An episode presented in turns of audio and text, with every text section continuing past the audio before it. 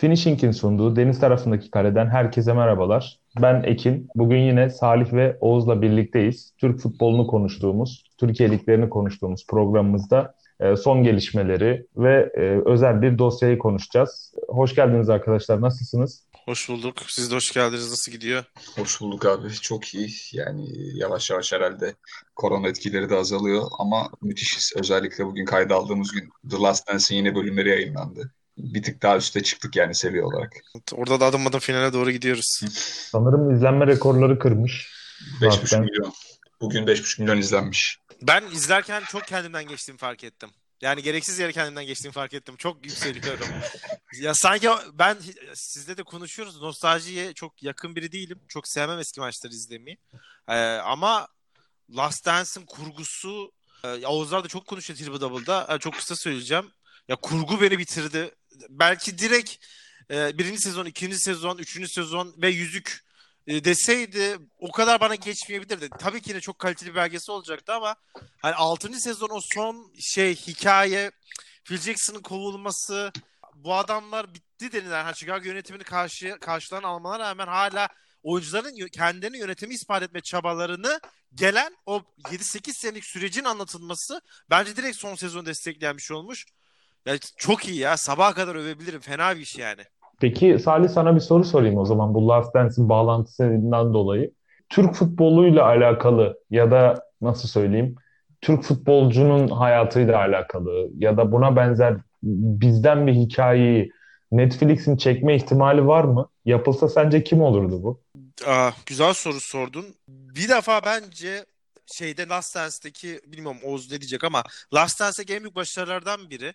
E, bunu zaten kendi aramızda da konuşmuştuk. Süper kahramanı. Yani bunu Chicago'da diyebilirsiniz. Michael Jordan'da diyebilirsiniz. Ben Michael Jordan diyeceğim. Süper kahramanı veya baş karakteri yenilebilir kılıyor aslında. Yenilebilir kılıyor derken şöyle onun zaaflarını da veriyor bize. İşte kumar alışkanlığı, golf alışkanlığı veya kendi takım arkadaşlarının üstüne yürüyecek derecedeki hırsı. Bunları size verdikten sonra siz o adamın e, ne kadar başarı için gözünü kararttığını görebiliyorsunuz. Ya burada Michael Jordan'ı ben ne olursa olsun belgesele izin verdiğini görüyorum böyle şeyleri. Biz de bir defa bunu yapabilmek için en başta o kişinin, bu X kişisi mesela diyelim ki Fatih Terim olacak.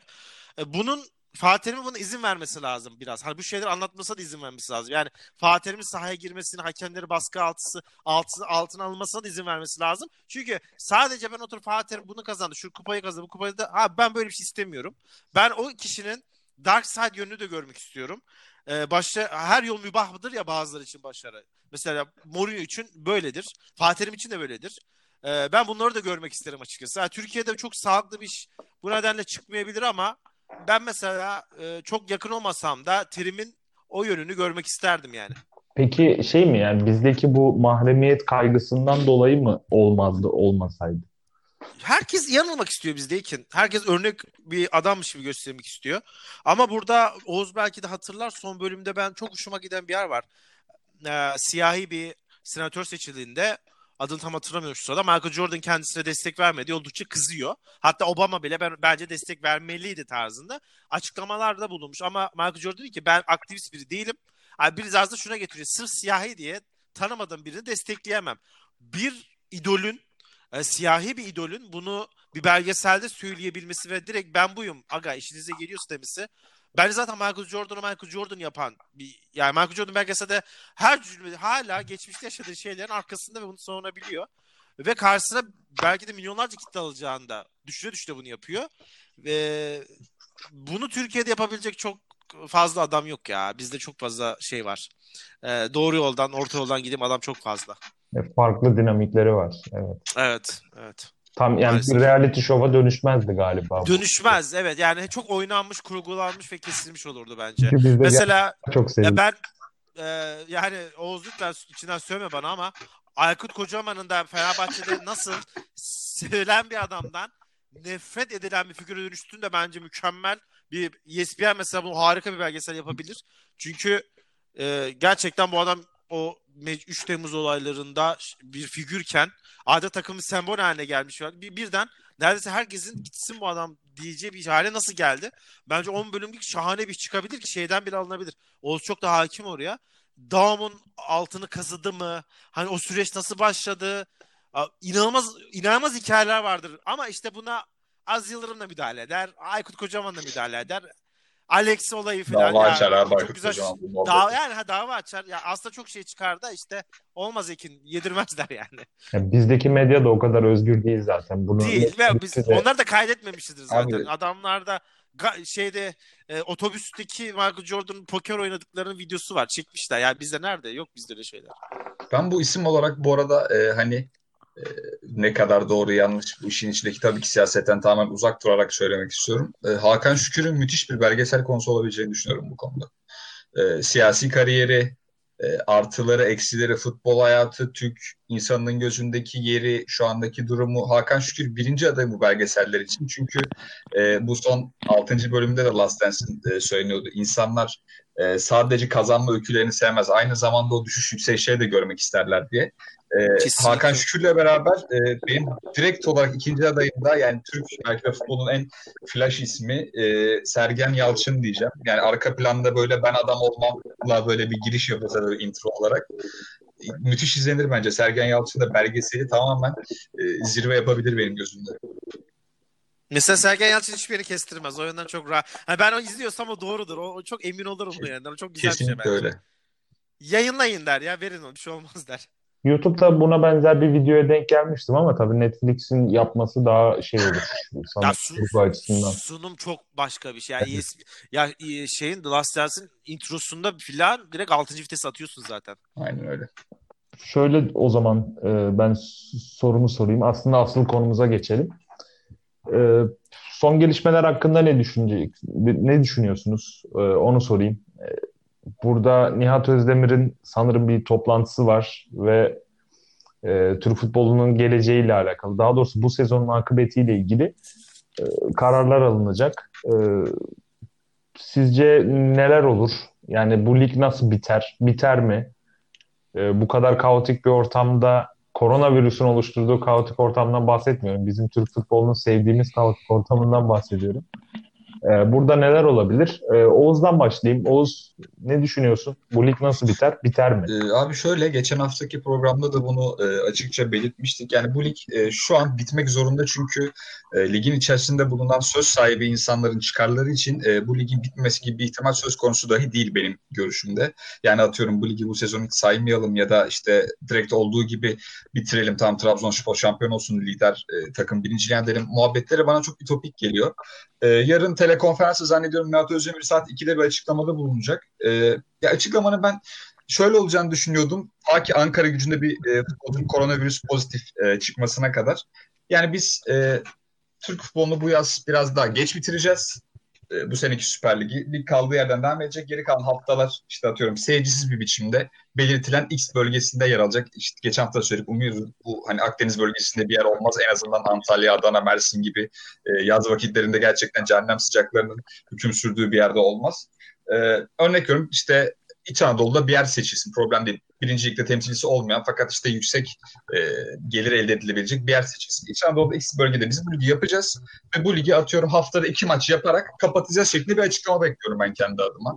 E, yani hani dediğim gibi bunun tamamen Türkiye Futbol Federasyonu'nun güdümünde olmadığını düşünüyorum. Çünkü hani kulüp başkanları, teknik direktörler, futbolcular bunların hepsinin bu işin içinde e, muhakkak ki payı var sürecin olumlu ya da olumsuz ilerlemesine dair. Fakat e, hani ben her zaman tepkiyi asıl e, söz hani sahibi olan insan olan başkanlara tepmek istiyorum. Yani onlar e, başarılı olan her yolun bir bahsettiği için e, çok fazla da böyle bir hani şey içine girmeyeceklerdir. Yani A lig bak hani bu seferlik böyle olsun insan sağlığı sonuçta global bir kriz içerisindeyiz şeklinde bir e, duruma girmeyecekler. Bu şekilde bir davranış sergileyeceklerini düşünmüyorum ben kendi adıma.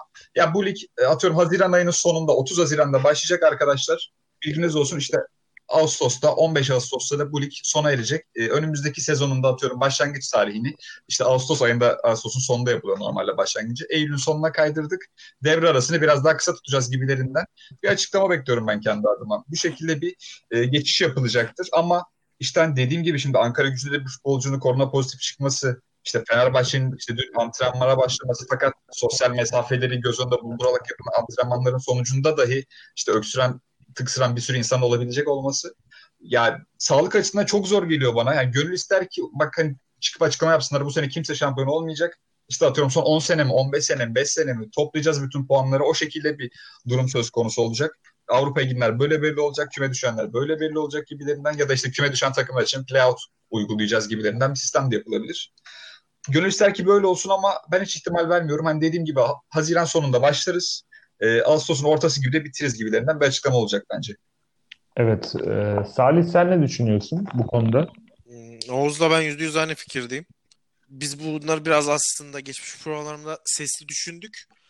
Doğrusu bence liglerin iptal edilmesi. Ya şu an olduğu gibi tescil edil, e, tecil edilmesi de değil. Hollanda Ligi gibi biz bu seneyi oynamamış sayıyoruz. Sıralamaya göre de seneye Avrupa'yı belirliyoruz demesi bence ligimiz için en doğrusu. Belki vaka ve ölüm oranlarında tabii ölüm sayısı kıyaslamak bana hep manasız geliyor ama diğer ülkelere kadar özellikle Fransa, İspanya ve İtalya kadar kötü olmasak da sonuçta hala aktif olarak devam eder. Yani bir vakadan başladı bu olay. Bir bir hasta yüzünde ve yeniden oraya gelmemiz için hiçbir sebep yok. Ama bu önlemler bana çok yapmacık geliyor tüm dünyada. İşte Bundesliga'da başlayacak veya İngiltere'de ligler başlayacak atıyorum ki La Liga'da başlayacağını söylemiş ay sonunda. İşte bu sosyal mesafeye dayanarak antrenman yapma. Ya şimdi sen 5 Haziran'da ligi başlatacaksın. Ne yapacaksın yani? Hava topuna sosyal mesafeye dayanarak mı çıkacaksın? 5 kişi çıkacak o hava topuna ağız ağza, dudak dudağa, burun buruna. Ne olacak ya? Çok yapmacık yapmak için yapılan şeyler var dünyada. Bir şey ya yap ya da hiç yapma. Ya antrenmanda evet belki engelleyebilirsin benim pozitif çıkmasını ama maçta neler olacağını bilemezsin. O ter e, reven içerisinde elbet birine bulaşacak. Sonra bunun hesabını nasıl vereceksin? Kesinlikle şey olmuyor bizde. İşte Paris Ligi iptal, e, Frans, e, Fransa Ligi iptal etti lig biri. Paris Saint Germain şampiyon dedi. Düşeceğini düşürdü, çıkacağını düşürdü. Ben, e, ben baktım bir tane bile muhalif sesi yok. Herkes tamam dedi devam et. Ya biz düşünsenize böyle bir şey olduğunu. Ha şu anki sıralamayla şampiyon şu, ikinci şu, sen düştün, sen çıktın. Hop sen geldin Süper Lig. Of ya gerçekten bize huzur bırakmazlar. Lanet olsun diyecek kıvama geliriz. Bu nedenle sırf bunu yapmam hani şu ses olmasın diye ben de Oğuz gibi ligin e, bitirileceğini düşünüyorum. O Ankara güçlü oyuncunun pozitif gelmesi son dakikada belki Nihat Özdemir tamamen sesi düşünüyorum. Yarın şey diyebilir. İşte ligleri bitireceğiz ama mesela normalde 5 Haziran diyecekti. Ama yarın şey diyecek işte Haziran ortası sonu gibi. Öyle de bir şey düşünebilir. Ama ne olursa olsun ben de e, katılmadığım halde liglerin bitir- bitirileceğini ve en azından buna yoğunlaşacağını düşünüyorum. Ee, senin dediğin senaryoda sanırım şöyle bir şey olması belki ihtimal dahilinde olabilir. Diyelim ki bu sezon şampiyon olmayacak. Sadece Avrupa'ya gitme ihtimali olanların ve düşme ihtimali olanların yani ki bizde çok yakındı bu rakamlar hatırlıyorsunuz yani 8. sırada sanırım onun da şampiyonluk ihtimali var ama burada şampiyonluğu belirlemekten ziyade mevcut sıralamaya göre Avrupa'ya gideceklerin belirlenmesi diyelim ki işte kaç takımın Avrupa şansı var. Bunlar kendi aralarında Avrupa'ya gitmek için, şampiyonu belirlemek için değil. Yani herhangi bir e, hani ne derler title verilmemesi için bu sezon işte şampiyon şu bu denilmemesi için böyle bir şey yapılabilir hani kısa bir turnuva gibi hani playoff yapılmıştı bunun için. Sadece Avrupa'ya gitmek için. Ama böyle bir durumda bu kadar şeyi yaptıktan sonra orada o zaman o şekilde şampiyonu da belirleyebilirler evet. ve ben formatı muhtemelen değiştir değiştirmeyeceklerini düşünüyorum. Yani hı hı. E, keşke bizim dileğimiz tabii şey e, burada oynanmasın, herhangi bir şey tescil olmasın. Avrupa'ya gidecekler de bir şekilde kısa periyotlu işte maçlarla hani üç güne bir yapılacak sıkıştırılmış bir fikstürle belirlenebilirdi ama tabii bizim temennilerimizden ziyade burada takımların e, ekonomik durumları var, gelecek belirleme kaygıları var, mali dengeleri var. Yani tüm dünyada alt üst olmuş durumda. Belki futbolda hiçbir şey eskisi gibi olmayacak. E, biz de gelişmeleri haliyle buradan takip ediyor olacağız. E, yarınki açıklama e, eğer net bir açıklama gelirse muhtemelen Türkiye futbol tarihini değiştirecek bir açıklama da olabilir. Açıklamadan sonra oluşacak ortamla alakalı bahsediyorum. Ee, birçok dengelerin değişeceği kesin. Eğer net bir açıklama gelirse, yani belirsizli yani belirsiz bir durumda kalırsa bu tartışmalar ve beklenti haliyle e, sonlanana kadar devam edecek ve artarak devam edecek. Çünkü ya, takımların da ciddi borçları var. Takımlar oynamak istemiyor ama hani benim duyduğum kadarıyla siz ekstradan duyduğunuzu bilmiyorum ama Galatasaray oynamak istemiyor. Bunu yüzde yüz eminim. E, son olarak da benim bu tamamen bugün şans eseri radyoda çevirirken yolda duydum. Ee, Ünal Karaman Rize Spor oynamak istemiyor. Hikmet Karaman Malta Spor kesinlikle maçlara çıkmak istemediklerini belirtmişler. Ben, ben, ben bunları duydum. Belki 5 tane daha takım vardır ama bir futbol ortamı oluşmadığını söylemişler. Evet yani e, zor bir durum. İşte senin belirttiğin gibi maçlardaki mücadeleden kaçınmak falan mümkün değil. Futbolun da şeklini bu saatten sonra sırf koronavirüs için yani yanlış anlaşılmasın sırf koronavirüs için değil, gerçekten ciddi bir tehlike ve ama bundan dolayı belli bir kural değişikliği ya da buna benzer e, format değişikliği de çok zor. E, yani başka ülkelerde öncelikle bir adım atılması lazım ki Tabii. bizim ülkemizdeki bazı şeylerin belirlenmesi biz genelde e, geriden takip ediyoruz bu tarz şeyleri. Yani işte video hakem sistemi olsun buna benzer şeyler olsun hep e, iki adım üç adım geriden takip etmek durumundayız. Ligimizin şu meşhur marka değeri her ne kadar yüksek e, söylense de yani her zaman e, bir şeyleri takip eden olduk. Takip edilen olmadık. Evet. Yani durumlar böyle. E, görüşleriniz için bu arada teşekkür ederim. Aslında özel konumuz bu hafta daha önce zaten futbol oynanmıyorken yaptığımız işte unutulmaz maçlar, unutulmaz olaylar ve gelmiş geçmiş 11 gibi programlar yapmıştık. Burada da bu programda ayırmak istediğimiz konu şu. Bugüne kadar üç büyükler yani Galatasaray, Fenerbahçe, Beşiktaş dışında e, Anadolu'da e, ve Trabzonspor dışında pardon dört büyükler değil. E, dört büyükler dışında Anadolu'da top koşturmuş ve başarılı olmuş futbolcular. Burada yani birçok isim aklınıza geliyordur tabii ki. Oğuz senle başlamak istiyorum. Senin böyle Anadolu'da veya işte nasıl diyeyim devlere, büyüklere kafa tutan takımlarda gördüğün en iyi performanslar kimlerdeydi? Aklına böyle söyleyince Abi kimler şöyle, geliyor? Benim e, yani çok e, geniş bir perspektiften bakıyorum olaya. Aklıma ama ilk gelen ismi söylemek istiyorum bu bağlamda. Hani hiçbir zaman dört büyüklerin formasını giymemiş ve e, karakter anlamında da benim sevdiğim bir isim olarak aklıma ilk gelen isim Denizlispor'un bir stoperi vardı. Hatırlayanlar olacaktır. Roman Kratochvil. E, benim için ciddi anlamda hani Evet. Denizlispor'u 5 sene 6 sene üst üste ligde tutmuş e, soğukkanlı penaltı atışları böyle ne bileyim Amerikan tarzı işte Amerikan tıraşı kesilmiş saçları böyle turuncu turuncu salına salına geçmesi işte savunmada onun yanında oynayan adamlar bu arada Çağdaş Atan ve Servet Çetin ikisi de büyük takımlara transfer yaptı. Biri Beşiktaş'a, biri Fenerbahçe'ye geldi ve e, yanında Krotoçvil olmadan ne kadar kötü performans sergilediklerini, ne kadar düştüklerini de göz ardı etmemek gerekiyor. Gerçekten yanında oynadığı tandemle beraber oynadığı arkadaşını da çok yükselten, ayağı oldukça iyi, liderlik vasfına sahip ve için çok efendi olan bir e, isim olan Krato, Kratoçvil geldi. Denizlispor her ne kadar bizim belalımız olarak bütün işte makus talihimizi başlatan e, ekip olsa da e, oradan bir isim geldi aklıma. Belki de hani dediğim gibi bunun bir bilinçaltıma tezahürü de diyebiliriz bu Denizlispor'un. E, o geldi. Ondan başka yine belalımız olan bir isim daha vardı bizim. Alexander Yordanov. E, İstanbul Spor forması giyiyor. Daha önceden Kocaeli Spor'da ilk olarak ülkemize geldi. İşte İstanbul Spor'da forma giydi. Hatırlayacaklar, hatırlayanlar olacaktır. 2003-2004 sezonunda biz e, Fenerbahçe olarak ilk maça İstanbul Spor'a 3-0 kaybederek başladık ki e, bu maçı şöyle de aklınıza getirebilirim. E, Robert Enke'nin tek maçta çıktı aynen ve bir maç sonra ülkesine döndüğü maç iki gol atmıştı orada Yordanov. Bir tane de asist yapmıştı zannediyorum. Ee, orada bela, belalımız. Balili. Beni Balil atmıştı gol. Onu da bir sonrakinde söyleyecektim. Yordanov geliyor. On numara giyen de çok teknik bir adamdı. Ben onu işte sigara içerken falan çok geyiklerini duydum. Onu sigara içiyor ama ondan sonra sahaya giriyor. Nasıl top oynuyor bu adam falan filan gibilerinden. Ee, çok geyinde duydum. Müthiş teknik ayağına inanılmaz hakim bir adamdı. Asist krallığında kafaya oynadığı dönem çok oldu. Özellikle 2003-2004 sezonunda e, gerçekten çok üst düzey bir performans sergilemişti. Alexander Yordanov'u buraya yazabiliriz.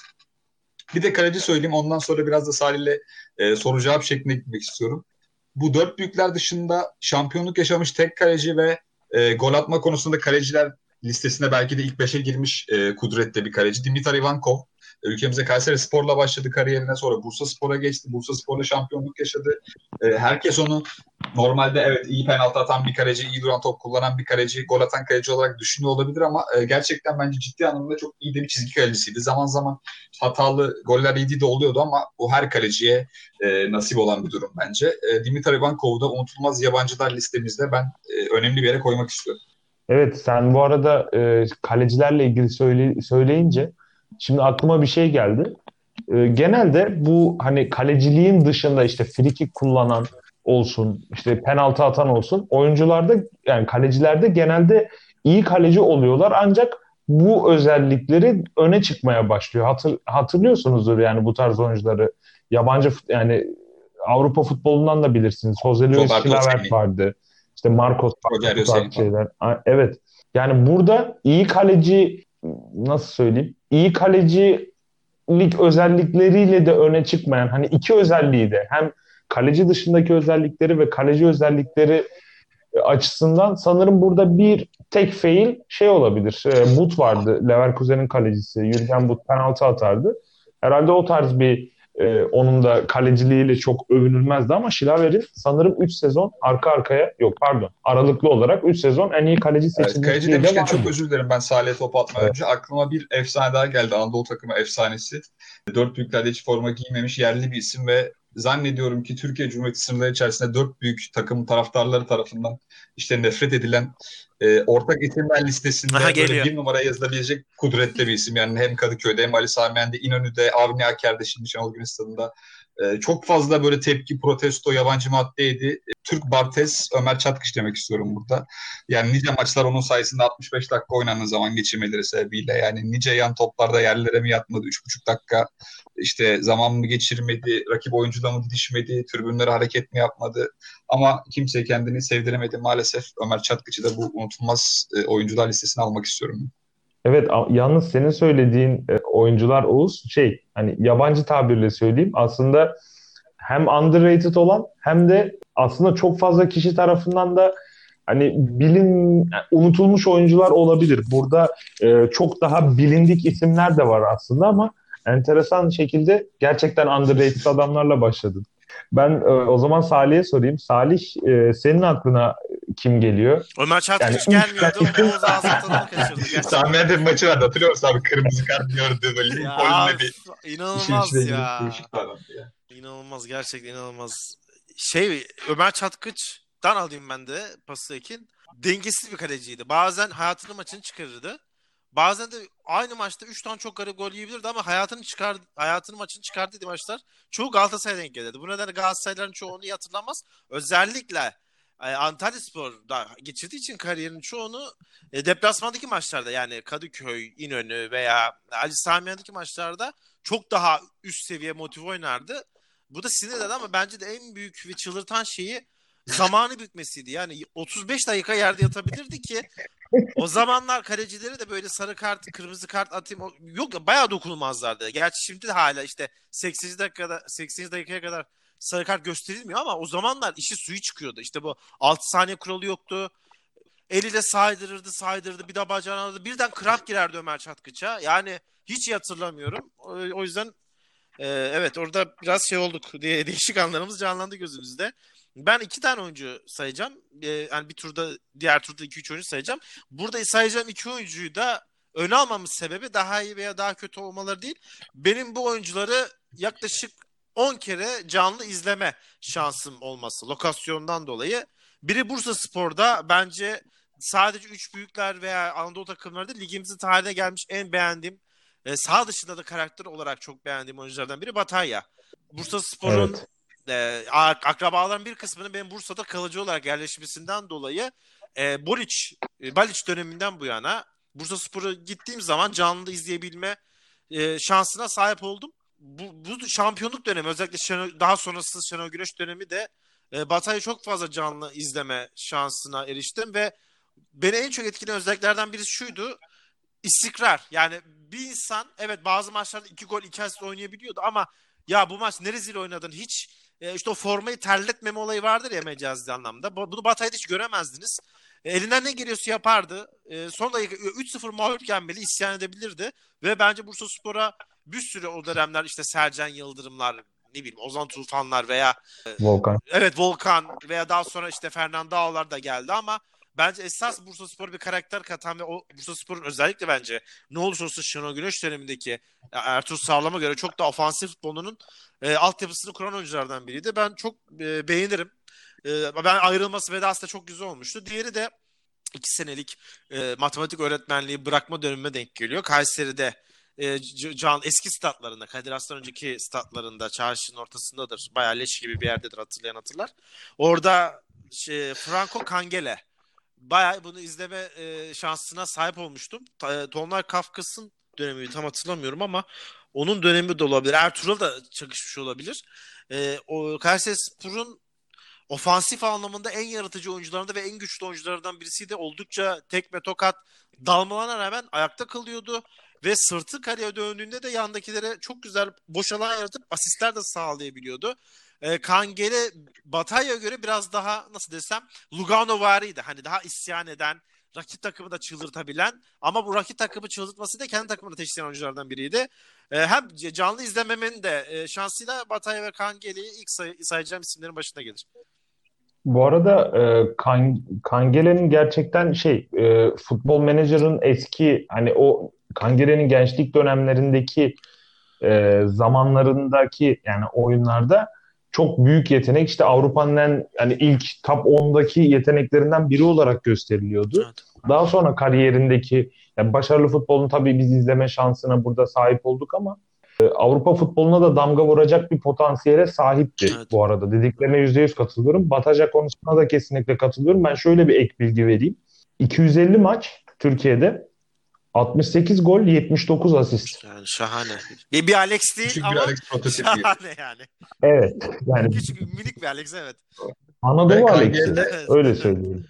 Ee, 2000 Çok özür dilerim abi. Kangel'de şunu söyleyeyim çok kısaca. E, Kangel'in bilmiyorum hani e, çok detaylı takip eden o severlerin bilgisi vardır ama Arjantin U20 takımıyla 4 maça çıkmışı da var bu arada. Yani çok ne kadar geniş bir e, jenerasyona sahip olduğunu biliyoruz Arjantin'in genç yetenek çıkarma bakımında. Hani bir fabrik olduğunu biliyoruz Brezilya ile beraber. Ya o jenerasyonlar içerisinde bile e, 4 tane U20 maçı var yani. Bu arada hani Kangel'in de Arjantin'de Arjantin'in en büyük topçularından biri olacağını da söylüyorlardı. İşte yeni Messi. Hatta ben şey tarzını da benzetiyordum bu arada. Messi değil de Real Madrid'de Canales vardı. Sergio Canales. Betis'ten gitmişti. Ona da tarzını benzetirdim. Ee, Gerçekten de o da underrated bir topçu diyebiliriz. Ama burada tabii kariyerini birçok futbolcu da kendi hatalarıyla, kendi inişleriyle, çıkışlarıyla kendileri belirliyor. Şeyi söyleyeyim yani burada geleceğin Messi'si, işte geleceğin Zidane'ı denilen isimleri hatırlarsınız. Medyada görüyorsunuzdur sürekli. Var mıydı böyle sizi hayal kırıklığına uğratan bu arada? Hani konuya ara bir dalmış olduk ama Abi e, Marvin Martin vardı Beral'da. Çok özür dilerim ben bir gireyim araya. Fransa'da Soşa forması giyiyordu. O da ilk çıktığı milli maçta iki gol Doğru. attı Zidane gibi. Aa bu adam yeni Zidane mı geldi mi falan filan diye. Ondan sonra iki maç sonra tabii ki evine geri döndü yine. Benim de aklıma Sercan Yıldırım geliyor. Manchester United'ın hani gerçekten radarına soktu fakat daha sonra Survivor ekranlarında gördüğümüz Sercan Yıldırım geldi. Yani gerçi Survivor'a da e, gitmeyen kalmadı. Ümit Karanlar, Numalar falan düşününce. Ama Sercan Yıldırım diğerlerine göre hani kariyerini tamamlayamadı. Ama o Şanlıurfa Spor falan da var onun. Çok Şu an hala kariyer düşüyor. şey var abi onun lisansı var. Karagümrük'te Lisansı hala lisansı. Doğru, var. doğru. Karagümrük'te oynuyor hala. Bu arada geleceğin Zidane'ı olan e, başka futbolcular hatırlıyor musunuz bilmiyorum da Galatasaraylı Fegoli de Galatasaraylı Fegoli de bir ara e, geleceğin Zidane olarak söyleniyordu. Benim hatırladığım yani kim var böyle Zidane? Nasri var Ee, abi. O da çok yüksek. Samir Nasri var, Karim Ziyani var. İkisi de Marsilya'dan. Yeni bu Galatasaray'ın peşinde olduğu. Bu arada bu hani 17-18 yaşında sanırım Paris'te oynuyor. Adil Oşişe vardı. Ona da yeni Zidane diyorlardı. Türkiye'nin yeni Zidane'ı Samet Yeşil vardı. Ya bu adamlar da hep Zidane olarak gösteriyordu. Bir ara Doğan şeyde evet Doğru, evet. O doğru, çok doğru, şeydi doğru. böyle yüksek Yeni potansiyeliydi. Bir ara e, Bleacher Report'un e, eski kayıtlarına bakmıştım ben. Oradan hatırlıyorum. E, bu oyuncuları gençken e, tabii şey yapmışlar. Yani 17-18 yaşında yeni Zidane dedikleri adamların hani 25 oyuncu saymışlar. En son sırada Schneider, bildiğimiz yani Wesley Schneider, Schweinsteiger ve Modric var. Yani aynı dönemin oyuncuları hani olduğu için şey yapıyorum. Bu adamlara da geleceğin Zidane'ı deniyordu.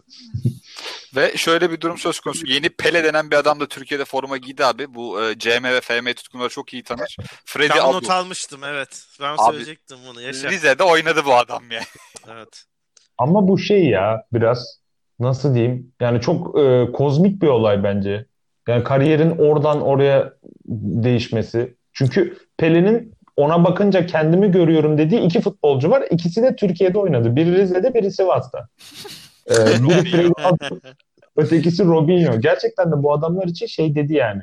Onlara bakınca kendimi görüyorum diye. Yani en azından e, Robinho'da top geçirdiği süre sayısı evet Robinho'ya da beklenti olarak baktığınızda genel kariyeri o beklentinin altında kaldı ama Ee, sonuçta kariyerin sonunda geldi Sivasspor'a ki böyle oyuncular var Türkiye'ye gelmiş oyuncular. İşte Hilep geldi mesela ben hatırlıyorum.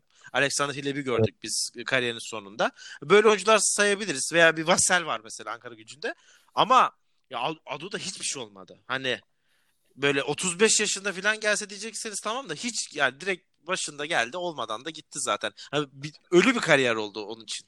Ben bu oyuncuları sana soracağım Salih ama en son kaldığımız yerden ben e, devam edeyim şey olarak bu konuya devam ederken Bataja ve Kangele demiştin. Hı hı. E, bunun dışında e, seni etkileyen bir biri var mı aklına gelen yoksa zaten diğer e, futbolcuları soracağım sana. Tek İki isim var ama ben birini söyleyeyim Oğuz'a paslayayım. En sonunda onu söyleyeyim. Benim her gittiği takımda son derece inatçı, e, maçı kaybetmesini isyan eden ve neredeyse gittiği her yerde de verimli olan Teofinas Gekas. Samsun Spor'da oynadı. Konya'da. Bir de Akisar dönemini hatırlıyorum. Başka da bilmiyorum sanki oynamış olabilir.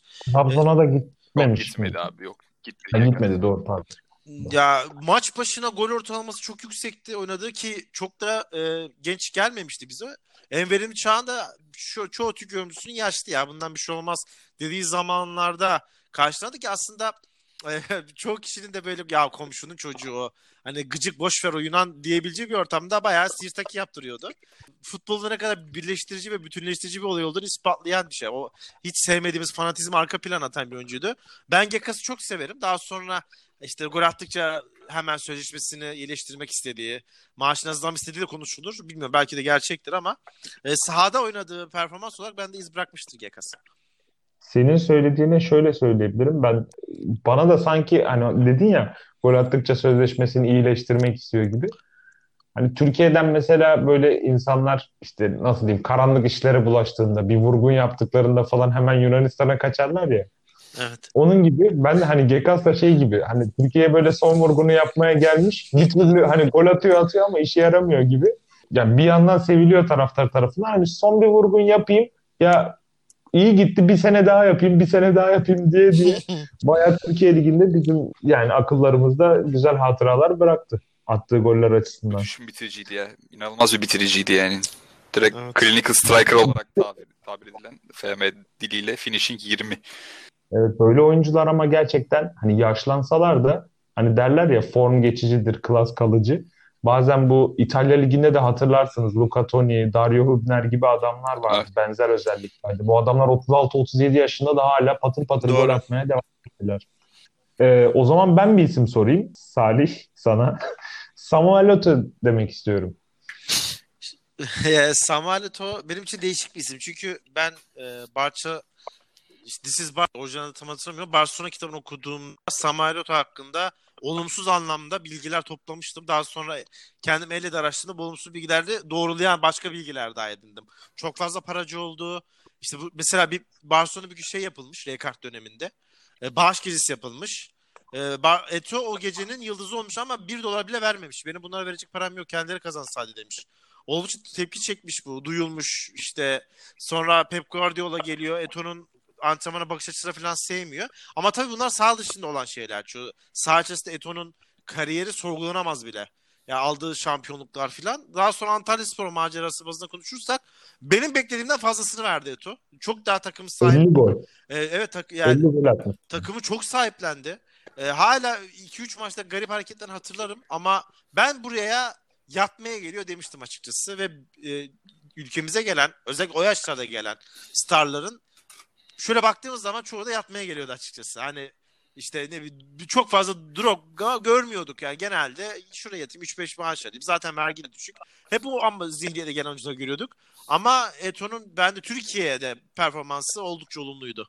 Ee, şöyle e, senin dediklerini destekleyecek Eto'nun kariyerine baktığımız zaman zaten bir Barcelona ve Real Madrid arasında gidip gelen oyuncular genellikle e, bu tarz şeylerle hani hatırlanıyor. İşte para için gitti. Mesela Fenerbahçeli taraftarların Gökhan Gönül'e para fırlatması gibi şeylerle de karşılaşıyor. Yani ya bir, için bir de Real Madrid'de oynamış çok az oyuncu var. Evet bir de Barcelona'da hani Real Madrid'de aynı onda oynayabilirsiniz. Hacı da oynadı ama Eto Barcelona oynarken durmadan Real Madrid kötüledi ki ben bunu çok sevmem bu ayakları. İşte onlar kulüp değil, onlar adam değil de. Ya onlar adam değilse oynamasaydın hani bir gün bile kalmasaydın Eto'da bu çok vardı.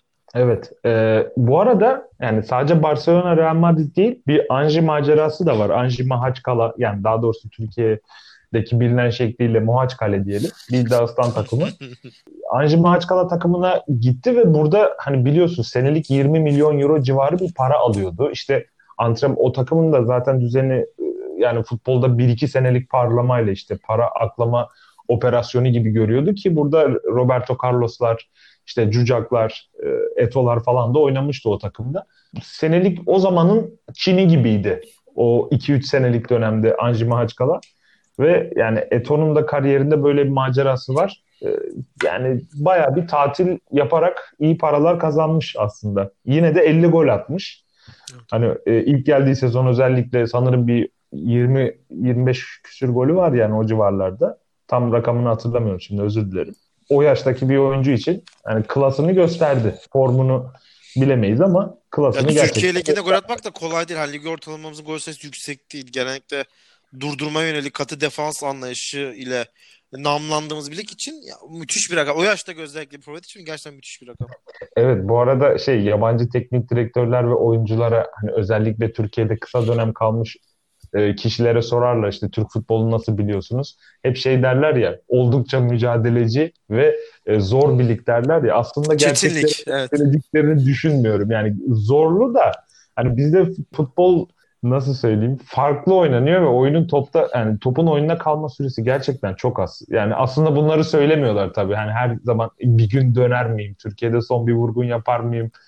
Düşünceleri de oluyor futbolcularda böyle gidip dönenler de çok oldu. Peki aklına gelen başka futbolcu var mı? Ben bir tane daha soracağım. Aslında ben kendi futbolcumu söyleyeyim. Sizin söylemediğiniz ve hala günümüzde aktif olarak futbol oynamakta olan tahmin Edin Vişça. Evet tahmin edecektim ben de. Evet. Müthiş bir adam. Ya ben yani Türkiye Süper Ligi'ne gelmiş geçmiş en büyük yabancı futbolculardan biri olarak ben ilk 5'e kesinlikle yani ilk 5 olmasa bile ilk 10'a kesinlikle girebileceğini düşünüyorum. Yani bu performansı her sene istikrarlı bir şekilde sürdürmesi akıl alır gibi bir durum değil. Yani her sene çift gol, işte çift sayıda gol ve asist e, ulaşması müthiş bir durum. Ve maç kaçırmıyor. Biz daha önceki programlarda ufak ufak değinmiştik Vişcan'ın Başakşehir'le ilgili konuşurken e, performansına değinmiştik ama burada hani şu saydığımız isimlerin işte Oğuz'un saydığı, Salih'in saydığı isimlerin yani sizin isimlerinizin performans olarak gerçekten üstünde gibi geliyor bana Vişça. Hani aklımızda tabii ki kalıyor ama sanırım en underrated topçu diyebiliriz. Kesinlikle. Bataşa ile beraber ben de e, kafaya yazarım. Ben de yani Batay'a Batay'a 1'e yazarım. Ee, Vişça'ya da 2 yazarım ben. Ya önceki dönemlerde çok fazla atıyorum e, gol sayısına ulaşmış ve böyle ne bileyim hani çok ilgi de çekmiş isimler var. Mesela hani 90'ları seven futbol severlerin aklına direkt olarak geleceksin. Fernand Kolibali vardı mesela. 7 tane kulüp gezdi. Adam bizden biri gibi oldu artık yani şey değil.